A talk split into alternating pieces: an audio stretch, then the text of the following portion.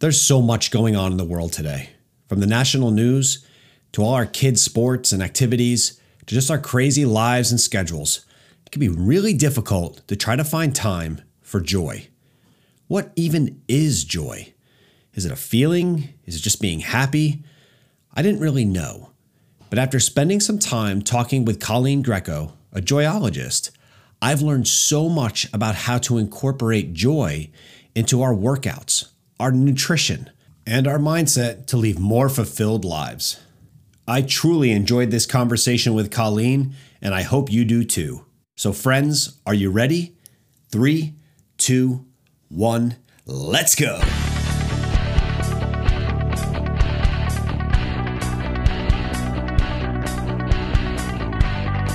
Hey everyone, what's going on? I'm Mike Fancher, and welcome to this episode of the MindFit Method podcast. I am very excited because with me today, I have Coleen Greco, and Coleen is a joyologist, which I know joy is not something we have ever talked about on this podcast before. And I am so excited just to dive into that topic because even the concept of what joy is, is something that I think a lot of people really don't think about. And it may be very individual to each person. So I'm excited. I can't wait to have this conversation. Coleen, welcome to the show. Thank you so much for having me. I'm so excited to to share what I know with your with your audience. Very cool. Well, it is wonderful to have you here. If you would, like, how did we get here? Can you share a little bit your personal journey and really what led you to become a joyologist, but really also specializing in mindset, nutrition, and personal training? Yep, absolutely. So, you know, about six years ago, we had a trauma here in the house. One of my my kids was going through a really tough time, and um, you know, made a choice. And I'm sure you can use your imagination and figure out what that was. But he was ten, and that is not a topic a lot of ten year old kids deal with. And as a result, um, the doctors, the therapists, like all of the people that you would think would be there to help us wouldn't help us, couldn't help us, didn't help us. You know, use your own imagination there too. We found ourselves at this crossroads where we were just completely broken as a family. We didn't know how to help him. We didn't know how to repair like our own life. And I can remember sitting right outside that door on my, on the like foyer rug saying, this, this can't be it. This, this is not my life. This is not his life. And as a result, I started just looking for these tiny ways to put joy back into my life. I just felt like any semblance of it had been sucked out of our lives and wasn't really sure how to move forward.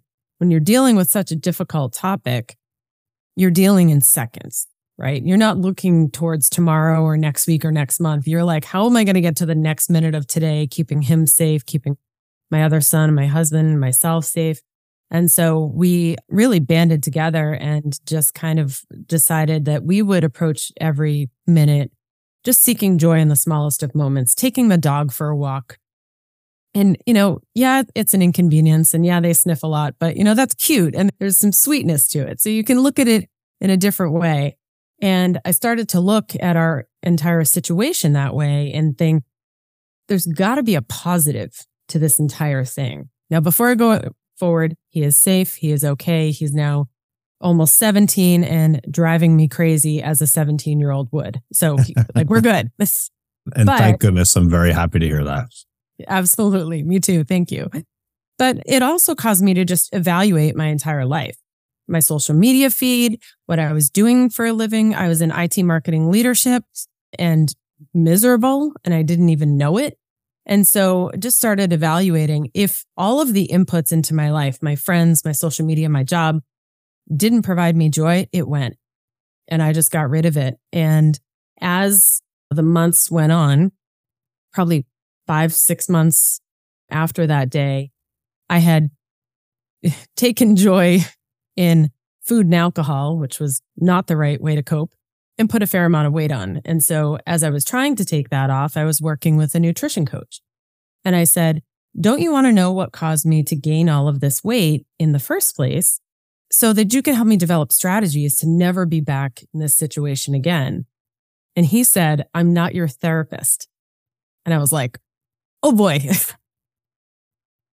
Wow. Wrong answer, but right answer because uh, the joyologist was born that day. I said, I can do this better. I know what it takes to go through this process and have, you know, at that point, I lost 52 pounds, kept it off for four and a half years. And it's largely around mindset. So I'll pause for a second because I feel like I've probably spoken for five, six minutes at this point. But, but I mean, the, the two are just intertwined and you can't really address one without addressing the other. As I was looking into the concept of joy, because I do believe joy may be different for each individual, but let's talk about joy for a minute, especially the definition of joy, because I'm curious on, on your take on this. Is joy a feeling? Is it a state of mind? Is it the opposite of anger? Or could you even define joy as a skill? Ooh, yeah, you could define it as a skill. I, I say it's a state of mind. I say it's a choice. I can sit here and, you know, we were talking before we started about the rain. And I can remember as, you know, this, this whole situation was unfolding, I was walking the dogs and there was this guy that was walking by and I said, stay dry today. And he said, Hey, it makes the ducks happy. Right? Rain is annoying. This hair hates rain, but it, it serves its purpose. You know, your, your grass is nice and green. Your flowers are beautiful. Right. So you can choose to see a scenario as something that is joyful or a negative. One of the big buzzwords today is mindfulness. It's mm-hmm. something I hear quite a bit. And I feel like a lot of times people push mindfulness in a way where you're just expected to be mindful 24 hours a day, seven days a week, which seems like this impossible task. But I was talking to someone the other day and we talked about a podcast that both of us had actually listened to. And it was talking about mindfulness in a different way. Mindfulness in a way of what if mindfulness was something where at several points in a day, for one, two, three, four, five seconds, even short amounts of time, finding the best in whatever moment is going on in that second. And the example that was given in the podcast was one that just absolutely blew my mind. And it was the Modern Wisdom podcast with Chris Williamson. And what he talked about was, I don't know if you've seen the movie Gladiator with Russell Crowe. In the mm-hmm. beginning of the movie, there's the movie literally starts. The opening scene is a beautiful bird that lands on a leaf. And in a moment, you're just like, oh my gosh, this is a weird intro for a movie that's about, you know, the battles of Rome. And you realize that Russell Crowe's character is focusing on that bird. But when the camera zooms out, you then realize it is a morbid and bloody battlefield that is going on completely around the situation. Yet all he was focusing on was this bird. And it makes me think of if we could do that in our own lives, even if you're at work, your boss is yelling at you, you're having a terrible day, if you're looking around the room and you suddenly realize now's a moment to just be mindful. Let me find something in this moment that is not a good moment to find the best of it. Mm-hmm. Is that a little bit what you're thinking in the world of joy or take me further than that? So with joy, I think I, I tend to think I get to do this, even when it's uncomfortable. When I was in my IT role, I was not enjoying that whatsoever. and to, to be mindful I, I wasn't necessarily mindful. Did I try to find joy in it?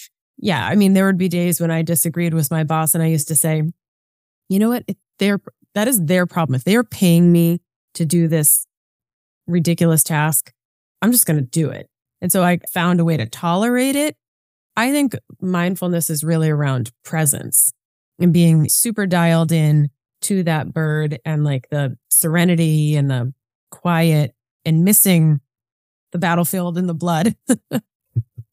Whereas I think joy to me is like a state of mind and it's no, no matter what happens to me, I woke up today. Right. And so I don't have to, I, I could dwell on the negative or I can look at the hundred different things around me that are good and decide to focus on that. So there probably, there's like a connection, but I don't know that they're necessarily the same thing. Okay. Reclaiming joy, which mm-hmm. I think is something, it reminds me of saying, of rediscovering yourself, right? We're discovering the things that made you happy, who, what made you happy at some point in your life. Reclaiming joy is a very powerful mission. Could you tell us about like what are some of the common issues or feelings that your clients tend to experience when they first seek your guidance, especially those who in the end may actually be lacking in self-love?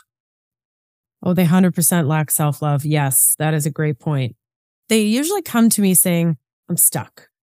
Like I wake up every day, I kind of do the things, and then I go to bed and it's just like lather, rinse, repeat.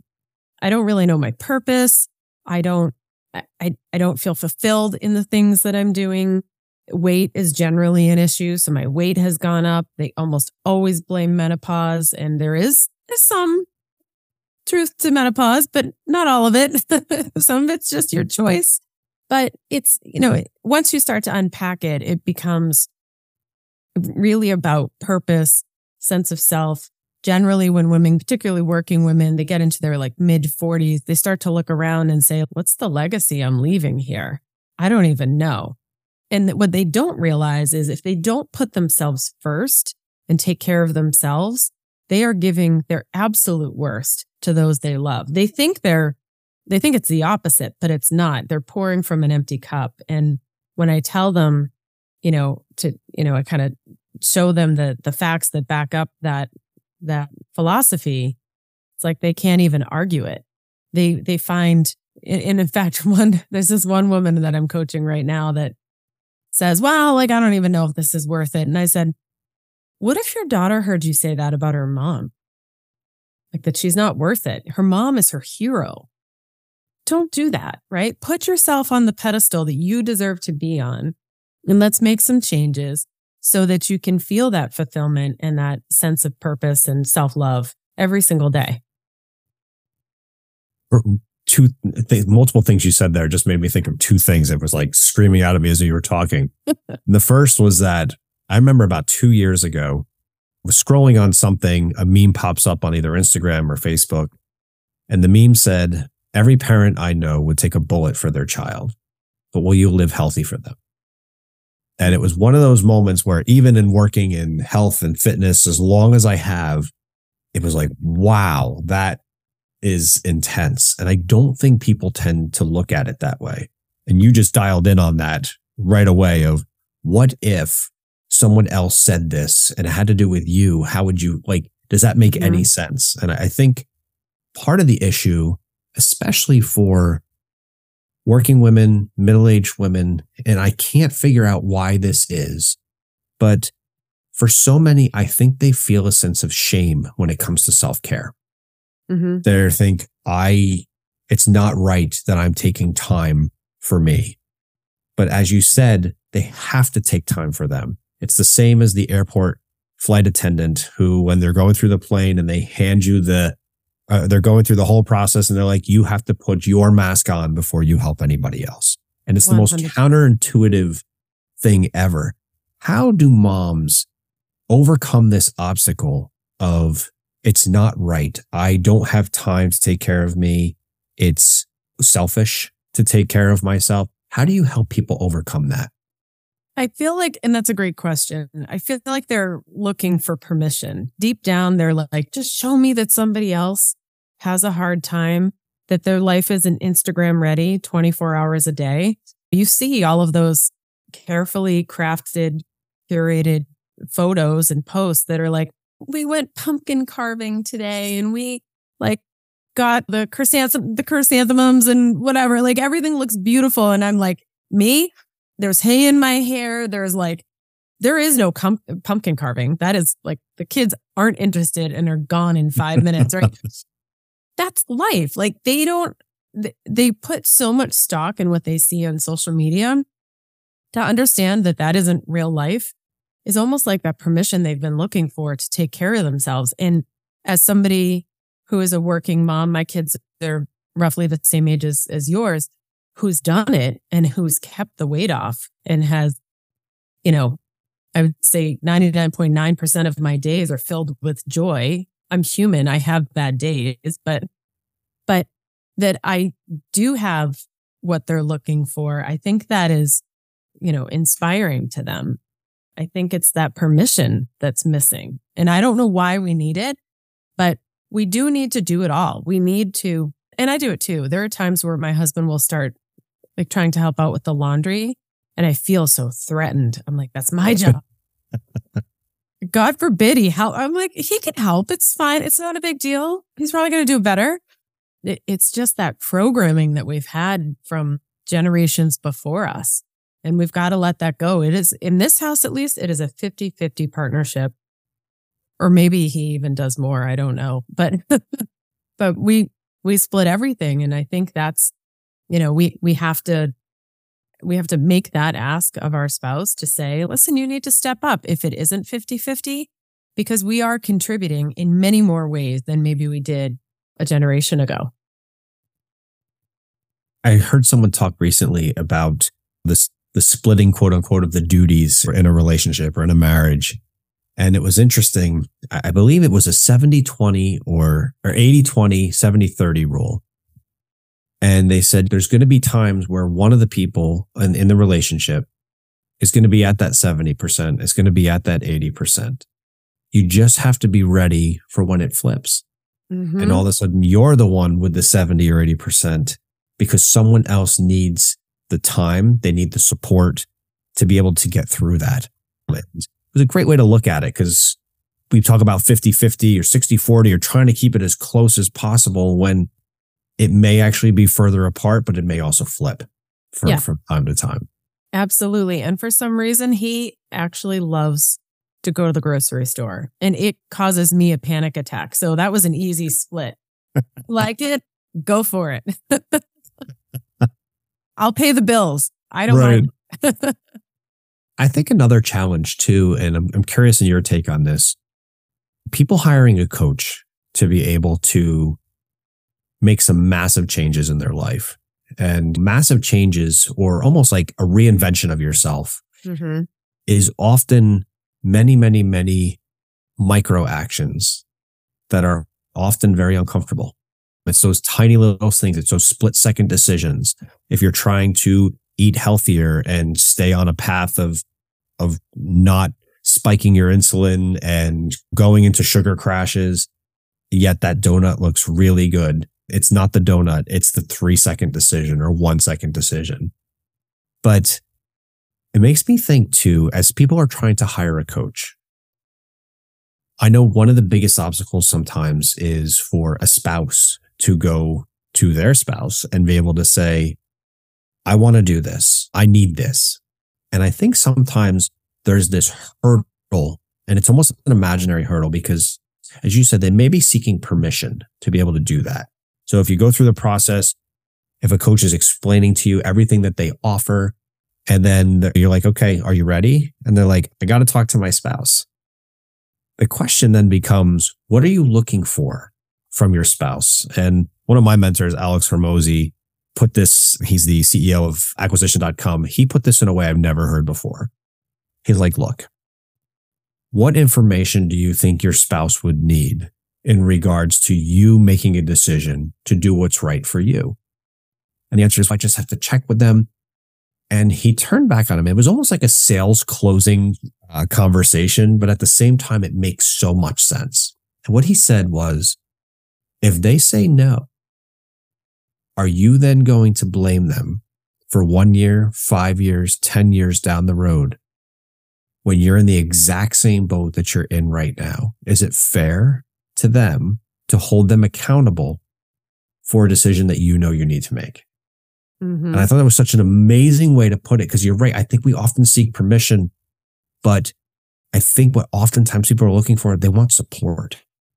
They just yeah. want to be supported in their decision that they want to be able to make. Do you face that on your end? Oh, 100%. I do think one of the things I come back with is A, please don't put a price on your mental health, really. And nutrition is a part of that. So eh, to me, that is priceless. For you to be at a level of joy that you haven't seen in decades, can't put a price on that. Number two, if you were to ask me four and a half years ago or five, like I never know what month it is, would I have, what would I have paid for that same journey? It would be 10 times that. The outcomes, maybe a hundred times that. I have no idea. The outcomes that I have, the trajectory, trajectory of my life has been so amazing and everything is multiplied. It's just like it keeps going. I, I can't put a price on that. I, I thank that coach every day. Maybe not for that final comment where he said he wasn't my therapist, but everything else was great. but yeah, you know, I think, I think it is the support or, or almost permission to stay the same because it might be too hard. And I tell people, if it were easy, everybody would be doing it, first of all. But to me, feeling like the walking dead, which is what I felt like, is so much harder than anything I went through on that journey. That's really where you need to get to. You need to be so uncomfortable with where you are that it's like, I can't live like this anymore. In fact, I didn't even tell my husband, I think for the first seven weeks that I was talking with a coach because I didn't even know how to brace it with them. So that's something I've really helped my clients with too is like, here's how you have the conversation. And it's all about your self worth, your self love, your mental health. And no one that loves you is going to push back on that. Agreed. Tell me a little bit about the SNAP method. This sounds very intriguing. And can you provide like an overview of the approach and really how it helps individuals? Absolutely. So I really believe the SNAP method found me. It was a, I can remember the day. So the whole idea around the methodology is redirecting your response to triggers so that you're not running to the pantry or the beer fridge to self soothe. So it's identifying the triggers before they come. And then through the steps in the SNAP method, being able to change your reaction to those triggers. It also serves to help you retire those limiting beliefs. You know, like I'm not good enough. I'm not smart enough, whatever, whatever the limiting belief is. We all have them. Some of us have dozens, but the SNAP method works for that too. And it's really powerful. And in short order, you can really put a lot of those, those stories to bed. And what I love about it is it also helps you to identify the truth. So you believe the story is whatever it is. But then there's the real truth, which is often a bit different and it's mind blowing. It helps you to see people or see yourself the way that other people see you. you know, we live in a world today that moves at the speed of light, right? You blink and the day is gone. Mm-hmm. You get up in the morning, um, especially if you are a couple, you have kids, you're trying to get everyone ready, you're trying to start your day. If you have pets, it just complicates it even more. You're trying to deal with all of those things. You're walking the dogs in the rain, right? All of uh-huh. those things. But when you're busy, you have to prioritize. It's one of those things where you really truly have to decide. I have heard for years people say to me, I don't have time to exercise. I don't have time to meal prep or eat correctly or any of those things. And one time I actually said back to someone, I said, You're actually right. And they're like, What? And I think they thought I was going to say, We have the same 24 hours in a day. And I said, You actually don't have time because if you continue down the path that you're on, you're not going to have a lot of time left. Yep. And the look of honestly frustration on their face, they were offended. And I didn't mean to be offensive, but you have to take that you have to make yourself a priority. No one else is going to do it for you. Do you have specific strategies that you often recommend to really help people prioritize their health and their wellness in their daily routines? Yeah, I do. I, I do correct them and say make time. So you don't have the time. I don't have the time for a lot of things either, but I make the time for things that are important. My oldest client, as we speak, is 74. Now you'd think she's 74. Come on. Like, is she really going to? Yeah, she's really taking this really seriously because she has chronic kidney failure and has been on all kinds of medications. She has type 2 diabetes, high blood pressure. We now have her off those medications as a result of her nutrition. Her mindset is all kinds of twisted and we're working towards all of those goals. And I say, do you want to get to that point? The chronic kidney failure to me is pretty extreme. And I don't want to be dealing with this. At 74, I want to be on like a beach somewhere in a bikini being like, I'm 74. And I, I do tell people I have a lot of clients that wait until they're sick. And I really wish they wouldn't do that because suddenly you jump to the front of the line when you're sick. When you're like, ah, I have diabetes. It's like, and you caused that. So let's teach you how to fuel your body and how to correct your mindset so that you don't cause further diseases. There's a lot of data around that to support it. And so sometimes I'll share like third party research if they really need it. But usually it's the story of the 74 year old woman that does it. She's not too old for it. Neither are you. And by the way, she said, had I known that 20 years ago, my high blood pressure medication would be ruining my kidneys, like one thing is causing another, I would have questioned it, but I had no idea. And so she's really frustrated, but she doesn't want to live out the rest of her days on dialysis. So she's like, right. fix me. And she's yeah. she's doing great. I mean, you want to talk about dedication? Talk to her. no one is getting in her way. About seven or eight years ago, my wife came to me and she's like, I want us to do a duathlon. I'm like, you want us to do a what? And she's like, it's a duathlon. We'll go in as a partner. She's like, I'm going to run a 5K. You're going to bike 13 miles. And then she finishes with like a one and a half mile sprint or something like that. I was like, okay. I was like, I haven't been on a bike since I was in college, but sure, we can do this. So I got out my bike. I rode three miles. I rode five miles. I rode seven miles. I rode 10 miles. I'm like, all right, if I can ride 10, I can ride 13. You know, I'm fine. Yep. However, everywhere that I rode was flat. I had no idea where this course was where I was going, which by the way wound up to be nothing but impossible hills the entire way. and instead of riding a street bike, I'm on a mountain bike um, mm-hmm. doing these hills. So it was a fun experience. But I will never forget, I was in the staging area. So I'm waiting for my wife to come in from the run. And there's an older gentleman standing next to me. So I was standing there for a while. It was quiet. So I just started conversation and I said, Oh, have you done one of these before? He's like, No, this is my first time. And I was like, Oh, we started talking a little bit. And he said, Yeah, he said, I've done a lot of cycling in my life, but I don't cycle nearly what I used to. I'm only doing 60, 80 miles a week now. And which isn't bad for a 77 year old.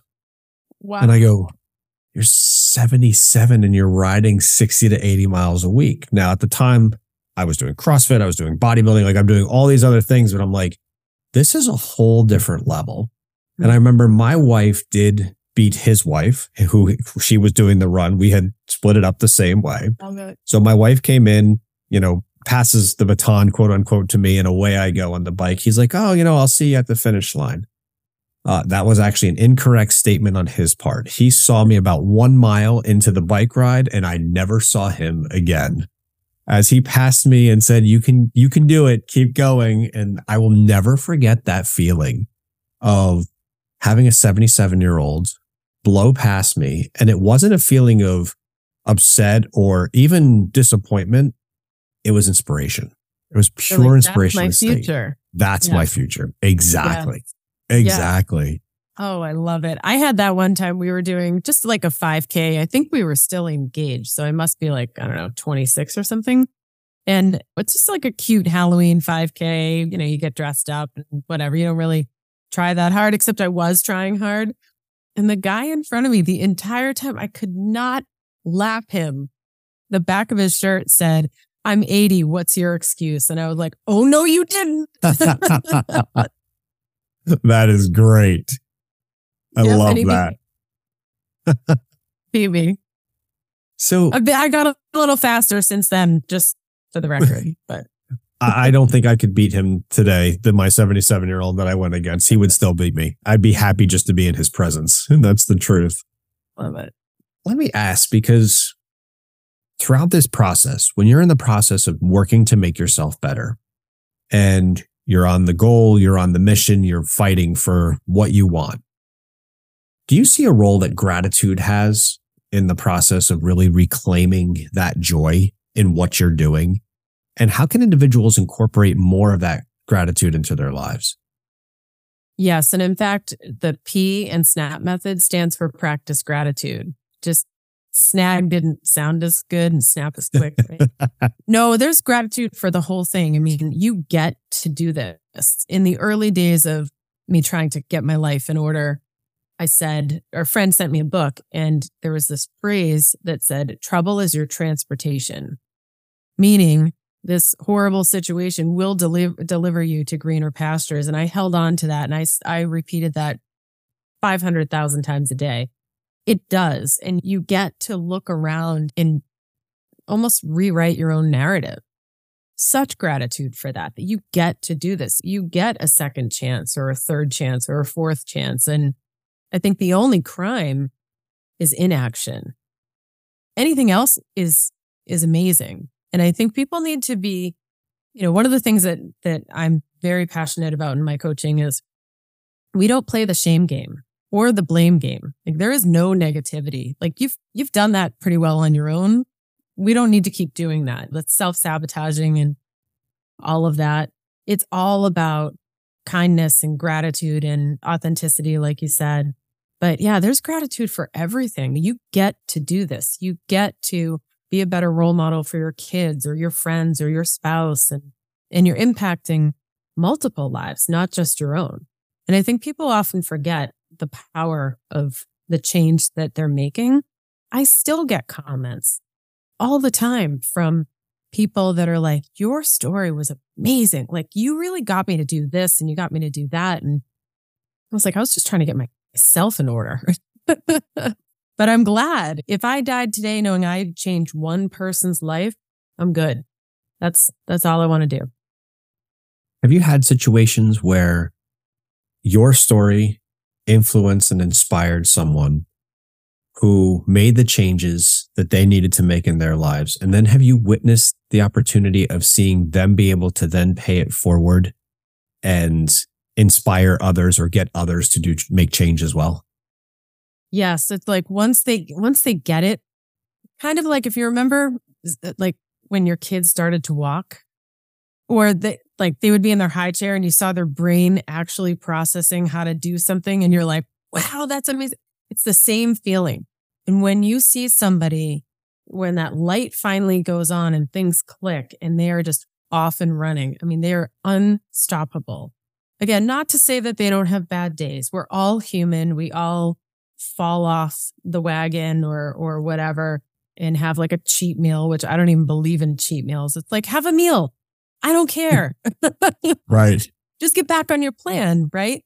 Yeah. And I say like the victory is in the rebound. So it's not the fact that you were up high because you will fall. Everybody falls, but it's how quickly you rebound.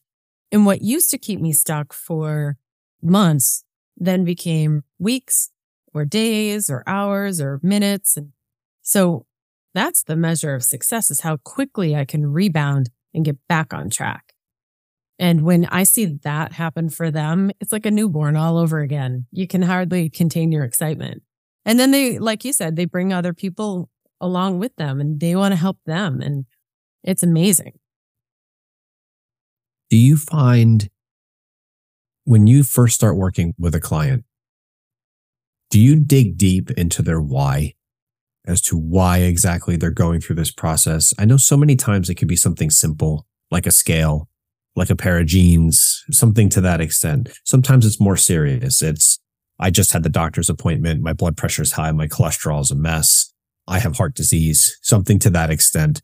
But do you dive into, because I've often found if someone really goes back and starts peeling back the onion a little bit as to why do they really want to get better, they tend to stick with it further than if it's something superficial, even like a scale. Do you find that as well? And do you have any experiences that you've interviewed had like that?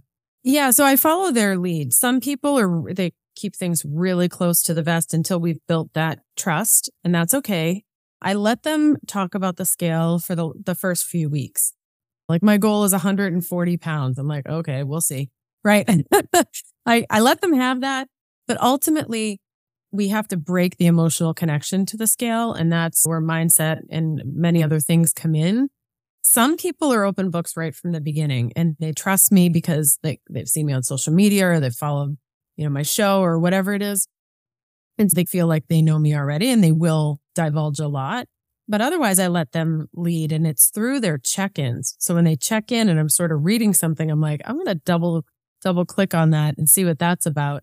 And then it just opens. So what their goal is, what their goal is in the beginning isn't often what the real goal is. And we get there. I don't push mindset right away on people because it's just like they have to figure out what macros are and, and whatnot, right? They're like, how many times I have to stop and say this?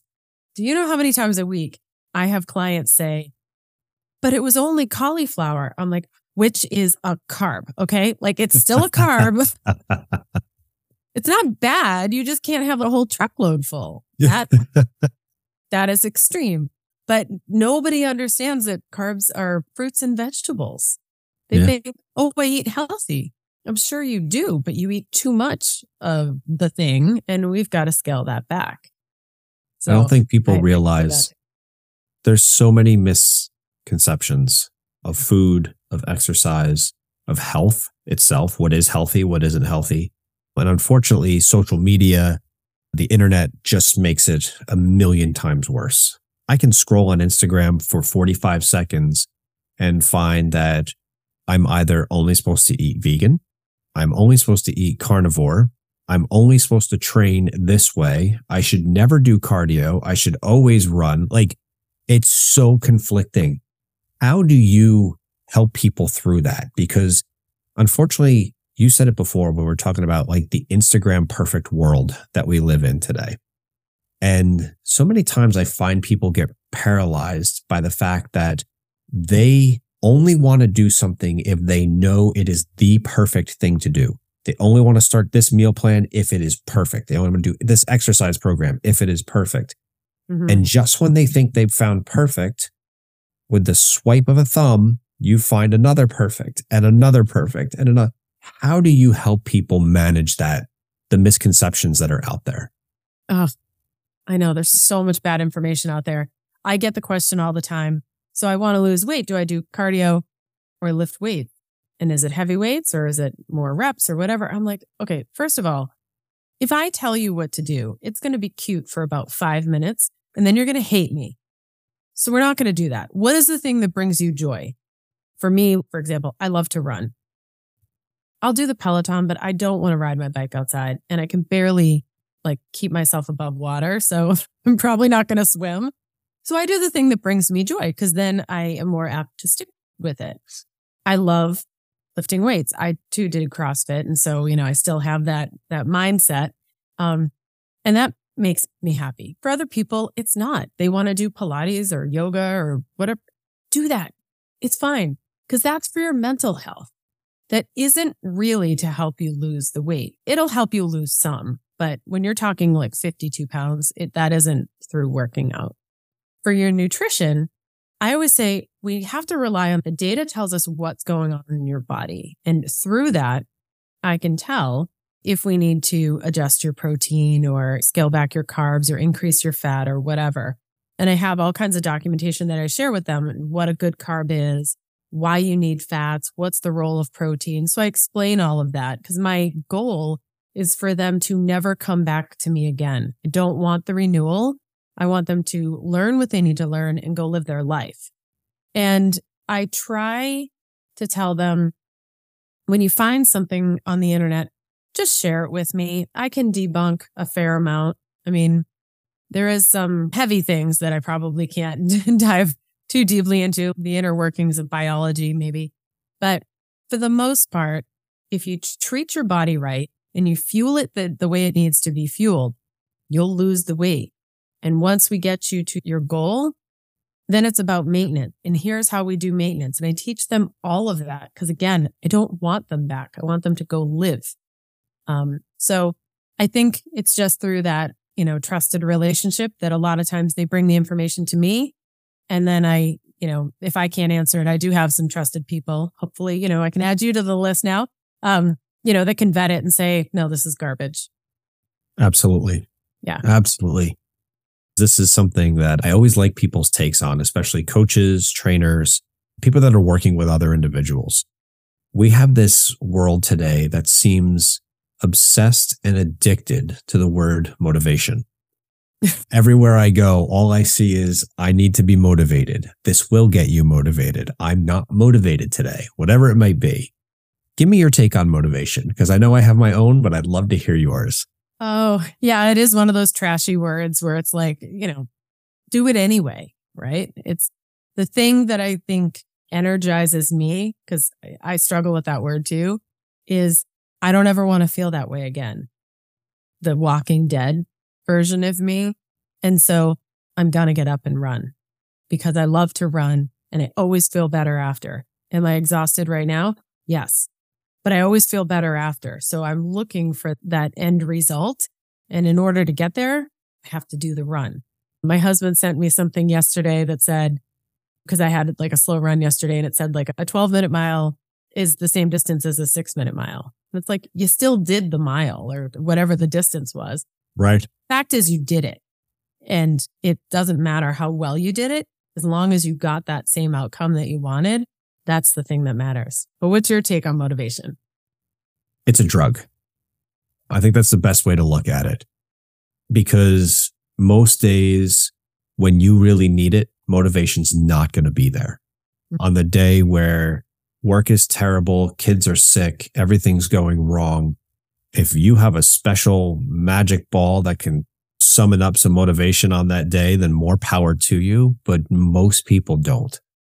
And I yeah. feel like what happens in those cases is we go to social media, we go to a comfort zone to try to seek motivation. Unfortunately, social media has a detrimental effect on how dopamine releases in our body.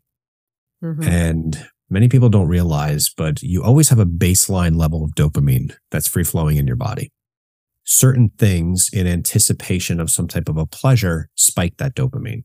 So, for example, if you like chocolate, chocolate spikes your dopamine about 50% higher than baseline. If you like alcohol, if you like smoking, well, smoking increases about 150%. Sex increases at 200%. Social media increases at 200%. Mm-hmm. Uh, alcohol is about 250. Cocaine's a little more than that. Methamphetamine is about a thousand percent.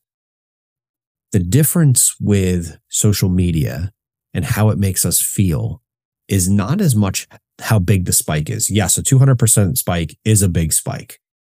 It's the abundance and the frequency that we live in that zone.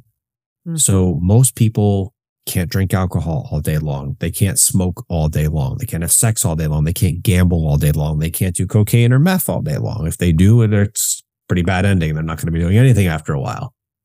But social media is constantly there. And it's there to the point where physiologically the structure of our brains are changing. If you look at a child, a 10 year old's brain under an MRI today, it looks completely different than it did 10 years ago. The dopamine receptors are moving in the brain and it all has to do with technology. And we become, when we try to yield motivation out of technology, what we actually, we don't get motivated to do the thing we need to do. We get motivated to get motivated, mm-hmm. which then makes us a motivated procrastinator because we're motivated at that point, but we're not actually ready to take the step. And that's where I said before about finding the perfect. So, you know, the algorithms are genius today. They show us exactly what we want to see. So we're looking for the best fitness program. And, you know, if I'm, I'm a 47 year old guy. So boom, I get a video from Arnold from 30 years ago talking about this is the way to train. And then I get a video from Chris Bumstead, the current Mr. Olympia. This is how to train. And then I get this and then I get that. And then I get Josh Bridges in the CrossFit world telling me to do this. And you sit there and you live in knowledge overload mm-hmm. because you just can't take that step and do those things that you need to do. So in my opinion, just my own opinion, motivation is a drug and it's not actually your friend. It's not going to yield the results that you want to yield. If you're looking for a friend to do that, you need to buddy up with discipline because yeah. it'll take you a whole lot further. We just want encouragement at the end of the day. You want somebody, you want to see somebody that is having a similar struggle that got up and did it so that you can do the exact same thing and you never find it. So yes. I, I totally agree with you. Stay off your phone. Yeah. The, the phone definitely causes a problem. And it, you know what? It offsets our balance.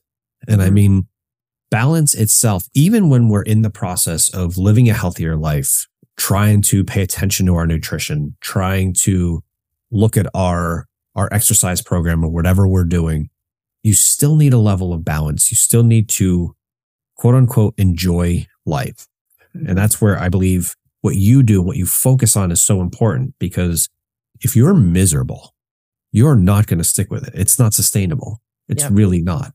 You can be as disciplined as possible, but at some point, even discipline at that point, it's like satiety, right? When you're satiety, when you're trying to eat something and you really hate it. If someone hates eating, I hate beets. I've hated beets since I was a little kid. That purple stuff would get in the mashed potatoes that my mom would right. make. Wow, it was terrible. Just not cool. But if you made me eat them every day, I'm not going to be any happier for it. It's not going to be. So I just, how do we, how do people find the balance in their life to be able to say, I essentially identify as a person now who wants to be healthy. Mm-hmm. I want to be that person that is strong, that goes to the gym, that really pays attention to my nutrition. Yet at the same time, I want the balance of still being able to be me. How do you help them through that? Well, grace is the first thing we apply, grace to everything. My son during COVID, we had maybe like well, I mean, he was only 16 at the time, I guess, but like the beer belly look. He wanted to drop some weight and his biggest concern was ice cream. I love ice cream and he loves ice cream at like nine o'clock at night when you probably shouldn't be having it. but we just worked it into his plan. We just, you know, we started the day with that in it and then built the rest of the day around it. And that's the thing is you don't have to do without anything. I mean, quantity wise, yes, you'll have to scale back. You'll have to kind of be a little bit more reasonable with how much you're ingesting of something, but it's about balance. I always tell people, I want to know your non negotiables up front. Most people, it's coffee. Um, so let's look at your creamer. Take a protein shake of the same flavor and put that in there. So your coffee is now working for you. And they're like, Oh my God, it tastes great. And I just got 30 grams of protein. I'm like, Yes. You did, you have not done without at all. And they love that. And they're like, what else can I do that with? I'm like, oh, there's so many things, right? So I give them lots of ideas. I don't do meal plans for that reason, for the beet reason. Like, again, that'll be cute for about five minutes and then you'll hate me. And I definitely don't want, as, as confident as I am, I'm still a people pleaser. I don't want anybody mad at me. So don't hate me. But it's about figuring out what are your non negotiables and then also making space for those, like, again, I hate the word, but those cheat days, right? Where you want to like have the pizza or go a little bit off plan. Just understand you have to get back on if you want to hit those goals. All you did was push them out by a couple of days. Nobody died. Nobody got injured. This is not a big deal, right? So it's also just perspective. I think people feel like they have to be perfect. They don't have to be perfect. I was anything but perfect. I can't even tell you the amount of imperfection that was in my journey and still is. But I, I lost the weight. I kept it off. I feel really good. I haven't changed clothing sizes at all. And it's because I have that discipline when I need to. And then I scale back at times when I don't need to. And in those winter months when I just like don't feel like going out for a run because it's like 12 degrees outside, I just don't. Like, big deal. right. You know, I might gain a couple of pounds here and there. Big deal. I take it right back off. Like it's no big deal. And so people love that too, that there is like that flexibility. You don't always have to be on. You're not going to be in a cut for the rest of your lives. I think there's a, a unique role that a coach has that people don't realize because it can take someone five, 10, 15 years, even a lifetime to decide to make the right decision. You talked about your 77 year old client before, how long it took to make that decision. Mm-hmm. And yes, we focus so much on take that first step, take action, do what you know is right. Don't wait. Don't wait for it to be perfect. But there's another side of coaching that I don't think people realize that you just touched on a little bit. And it's not even just maintenance. It's you start, someone finally makes a decision, 20 years of their life, they didn't make the decision and boom, you finally help them come to that decision. And the first week is so great. And then they have the day, the day where everything goes wrong, the day where the biggest speed bump of their life was in front of their car and they hit it and they took out their front end and the kids are all sick. I mean, everything just goes wrong. Yep. So what took them 20 years to make the right decision takes 10 seconds to go back off the path. Mm-hmm. How do you guide them through that process? Oh, well, it usually starts with for the love of Larry, you're fine. this is okay. Like again, nobody was killed, nobody was maimed. This is okay. We just have to get right back on plan. And that might take you a couple of days. Again, it's a fall. You, are going to fall 400 times between now and the time you die. You will, like I do. Everybody does. It's a matter of applying grace and saying, again, this is, this is not the end of the world. I have a client who I think her first week, the husband was traveling, the kids had activities in a thousand different places, but she noticed. And I always say, if you do nothing else, at least notice that you wanted to make a better choice and just didn't. Like even McDonald's sells salads, right? Like you, you don't have to get the bacon double cheeseburger. Right. There's a lot of power in noticing that I think people don't pay close enough attention to. The fact that you're making these observations and that you're seeing your behavior is also data. That is also really important to have. When we do our check-ins, I have a, a piece in there that's like, tell me the stories you're telling yourself. And they say things like, I should have done this. I should have done that. And I also don't play the should game. If I do, I'm like, you should be nicer to yourself. It's a matter of just choosing better next time. Okay. Now that the thing happened, the weekend from hell happened looking back on it, hindsight is 2020. What could you have done differently?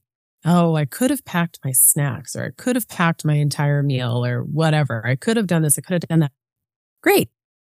Write that down. Like now you can use that. You can use that as like a lever for the next time this type of thing happens because it will happen. Life happens. I think they think they're in this like bubble. You know, they're incubated so that nothing is going to happen to them. No, you're going to travel. Do you know how many times I mm-hmm. brought frozen chicken, like pre cooked, pre measured out frozen chicken across the country, bagged up in, in ice? Like a million times. Like I made sure I hit my macros. So I teach them tons about, you know, how to travel and stay on plan. And if you do nothing else, at least notice and make those observations, write it down so that the next time you might be able to apply them and be a little bit more content with the choices that you made. Excellent. Love that. Let me ask because although you have an incredible impact on the clients that you work with directly, through other efforts that you do, you actually impact many, many more people. So you have a TV show, you are an author. Tell me a little bit about those endeavors and where you see them going, what you love about it, and the and really the message that you're trying to get out from them. Oh, thank you. Well, so the show is called Joy Unleashed. Hopefully that's not a big surprise. It can be found on Roku, Amazon Fire, Apple TV, and then all the podcast networks. And I'm I'm having so much fun with it. In fact, I'm doing a 2-hour special coming up in like I think it's mid-December around like navigating the holidays having reclaiming joy around the holidays when your crazy family is there and driving you bonkers or from a food perspective, like how do I survive? So that's going to be really fun. I really just want to touch as many people as possible to encourage them to do what they can to just find joy in the smallest of moments. That's one of my ebooks is, is literally called that and how you can do that 15 times a day if that's what you feel you need. You don't have to wait for some massive impending event or some life altering transformation to discover joy. You can discover joy right now. There's a picture right behind you. I don't know who it is, but they're smiling and that makes me happy. Like, I think that's great. It's actually Okay. Arnold Schwarzenegger. So I need a new prescription. Whatever. That's It's fine. a very young me and an Arnold Schwarzenegger. that's you. the hair color looks a little bit different. I do want to point that out, but Uh, yeah, well, there was a lot more hair there too. Let me tell you. Um, so that's Joy Unleashed. That's that I'm loving that, and and that, the whole goal is to just you know reach as many people as possible. People that are looking for a solution. Maybe I can find that I can uh, provide them with uh, recommendations or encouragement or whatever they need. I also wrote a journal called the, and I'm so I have to say I'll back up. It's an Amazon bestseller, so I'm so proud of that. It is called the Daily Dose of Joy Journal. I'm also dyslexic, so that is not easy for me to say. I should have come up with an easier title, but I love alliteration. So that's on Amazon and there's daily inspiration in there. There's different writing prompts um, because journaling is such a huge part of this whole transformational journey. This is how we start to let go of the limiting beliefs. So really big on journaling. Well, let me ask because because as we start to wind down a little bit, throughout your experiences, have there been any specific books, podcasts, resources that really significantly impacted your personal growth and your personal mindset? And if so, would you share them with the audience? One of them is right behind you, Atomic Habits. I love James Clear. Love me some James Clear, and I will meet him one day. I, in the beginning, I had discovered Mel Robbins. So she was really helpful. She had started a mindset reset challenge like two months after everything happened. And so that was really helpful. There were like daily videos that just kind of like kept me going, get, got me hungry for more. I love Brene Brown. I think she is a pistol and I got a lot of inspiration from her in their podcasts, of course. Let's see books. I have so many books. I don't even know if I can name them all, but definitely Atomic Habits was one of the ones that I, it's like sticky notes and all kinds of highlight, highlighted all over the place. Oh, I should say the book Blessed in the Darkness is the one that had that phrase, trouble is your transportation in it. So I have to give props to that book because that is, I think, what really got me through to the other side. I just, I used that phrase 10 million times until I got sick of it. and then I used it again. And I don't know that one, so that's definitely one I will check out. Very Yeah. cool. And finally, what message, what mantra do you live by that you'd like to share with our audience as a source of inspiration? Ooh, um, keep showing up. Keep showing up is something that, you know, in those days where, or those moments where you feel like it's just really hard, you're sick of it, you just want to kind of throw in the towel. I just tell people keep showing up, show up for yourself. If you can't show up for yourself, show up for your kids or your spouse or your next door neighbor, whoever, you know, holds that currency for you. Um, because living in that living dead or the walking dead, you know, mindset is more torturous than anything else I can think of. And living now in a state of joy all the time, I think is the greatest gift. And I just want that feeling for everybody within my reach. I just want them to have that, that feeling of content and just inner peace and self love. Just, I just want that cup to overflow. Lastly, you have some amazing programs, books. Where can our audience find out more about you, the things that you offer, to really be able to connect with you for guidance on their own journey? Best place is Instagram, which is at the Coleen Greco. My name is uniquely spelled, so it's Coleen with one L, and then Greco is G R E C O. That's the best place. They can always go to my website, which is coleengreco.com as well. And for all the listeners, as always, all of Coleen's links will be in the podcast description. So make sure you check it out there. Colleen, thank you so much. This has been a fantastic conversation. You have Thank some you. amazing insight. You truly do have an unbelievable and inspirational story. And I know that you have gone through a lot, but at the same time, you are channeling that to help others. And it's not only commendable, it's amazing. So thank you Oh, thank so you. much for being on the show. Thank you for having me. This was a blast. This episode is brought to you by Flow State Designs. They produce the best hemp fiber t shirts you could ever imagine. You can check them out at flowstatedesigns.ca. And don't forget to use MindFit20 as your checkout code for 20% off. Stay driven, everybody, and until next time.